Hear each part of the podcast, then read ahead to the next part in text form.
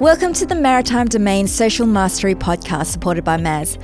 I'm Angela Poon, Strive Stronger Operations Director, and today's episode is a bite sized podcast where we take a snippet from our long form interviews to revisit some of the best bits. In this episode, we revisit the podcast that Andrew and I did with the first Assistant Secretary, Stacie Hall. During our interview with Stacie over Zoom, one of the things that left a lasting impression on me was her serene demeanor. Although gauging someone's energy through a video call can be challenging, Stacie's calm composure emanated through the screen. And as we dug deeper, we couldn't help but wonder, is it nature or is it nurture that fuels her composure?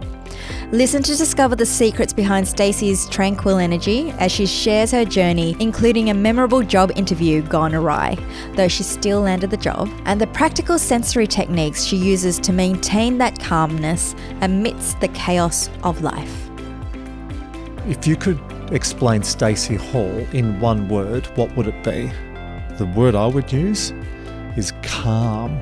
You have a calming effect I, I, I, know how to train myself to be calm, but Ange, it's not my natural state. I'm a bit higher on Energizer the bunny. Yeah. And you are so calm and you're deliberate and you have real clarity and even interviewing you while this is a podcast we've got it on screen because you can see the body language and we can look at you in the eyes and you get a better connection but i see you look up i see you reflect and i see you think how did you train that or was that natural I think it's just natural. I think that's just me. Introvert, internally focused, um, and very grounded. Uh, and a, my instinct is to, my normal instinct is to reflect uh, rather than act. But you're not the first person that's uh, that's described me as calm. And I don't think I'll be the last. With your role, when you have a big talk, a big stage as an introvert, how do you get into that state? How do you shift from and and just to get the, the, the clarification, I'm assuming you're talking about where you get energy from on Jung's scale. So the introvert gets energy with solitude and, and being by yourself and reflecting. The extrovert will draw energy from others. You're nodding, so we're on the same page.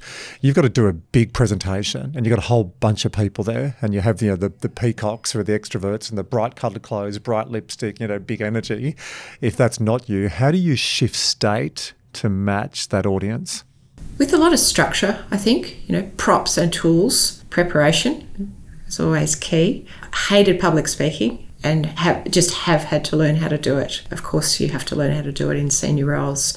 Uh, so you, you know, you, you gradually accumulate a, you know, a set of supports and tools, figure out what works for you, and then, you know, that just becomes second nature once you do it enough. Practice, reps and sets, reps and sets. Is there a talk you think of? Uh, there's one I think of to give you some time to reflect where I bombed.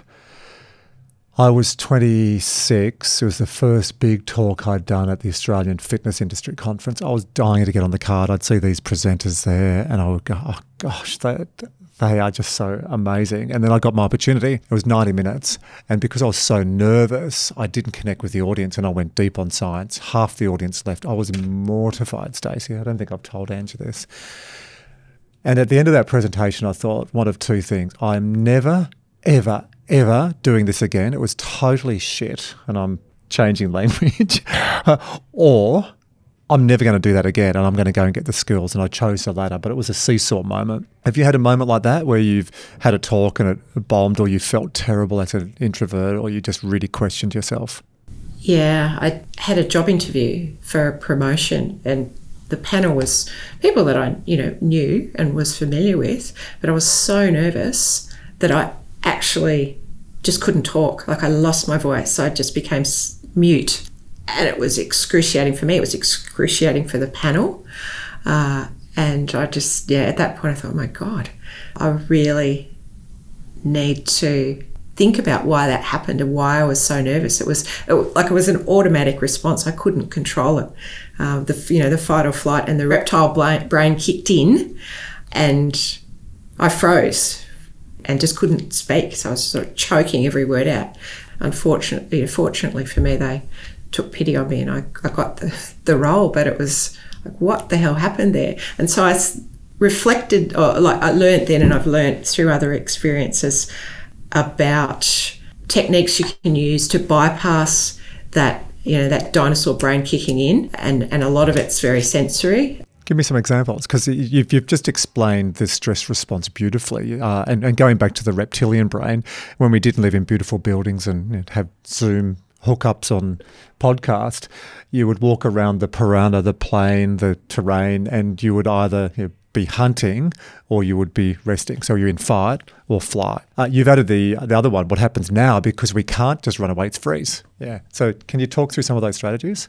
Well, they're all uh, strangely, but I didn't know this. You know, through the journey of, of learning it was connected to mindfulness and. Uh, your, your rational brain can't bypass your reptilian brain. So, you know, thinking positive thoughts and those sorts of things will only go so far. But sensory things, so to just tap in, have positive sensory experiences, everything from touching something that's you know that's soft and soothing like a you know a, a soft blank, blanket or something with a different type of texture people with anxiety have you know pillows that have got sequins on them and you can play with them fiddle toys and those kinds of things um, music so sound we all know that sound and music and those you know, songs can be really evocative. They'll take you back to you know, where you were when you first heard that song a million years ago, and you'll feel those emotions. and if they're positive, that's good. If you hated the song, that's a whole different story.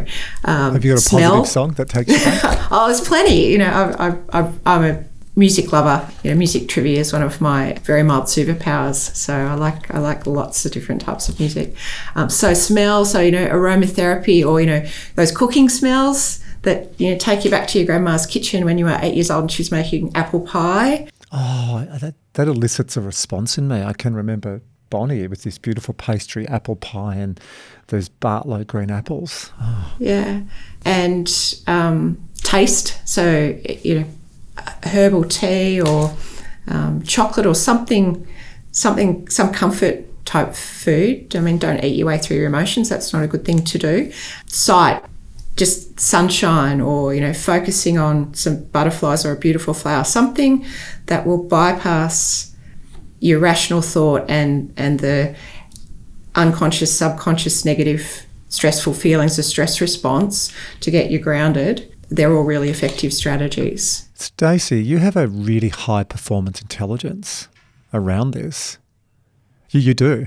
And the, this is not just telling you that because we work with a lot of high performers and you've just given us a multi-sensory approach using numerous faculties to help get you grounded. H- how did you learn that?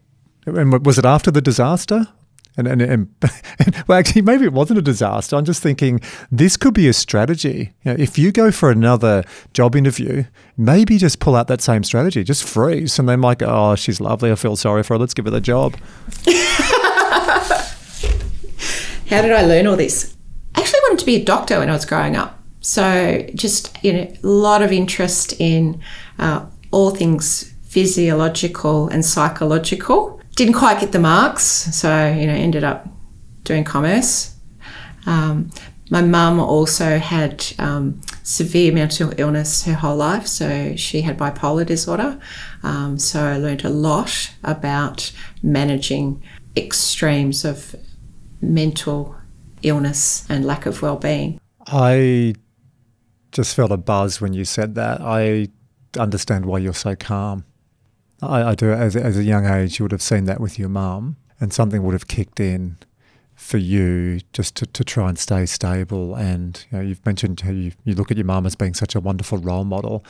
I really appreciate you sharing that and being so authentic. That must have been formative for you as a, as a young woman having that experience. Absolutely was, uh, and you know, and particularly for her uh, in a professional environment uh, where there was such a stigma associated with mental health at the time. You know, she had, she didn't have the support. Uh, it wasn't something that was talked about. Uh, there's techniques that we now know and use and embrace and encourage um, people to to apply if they're not feeling well. No, there was none of that there.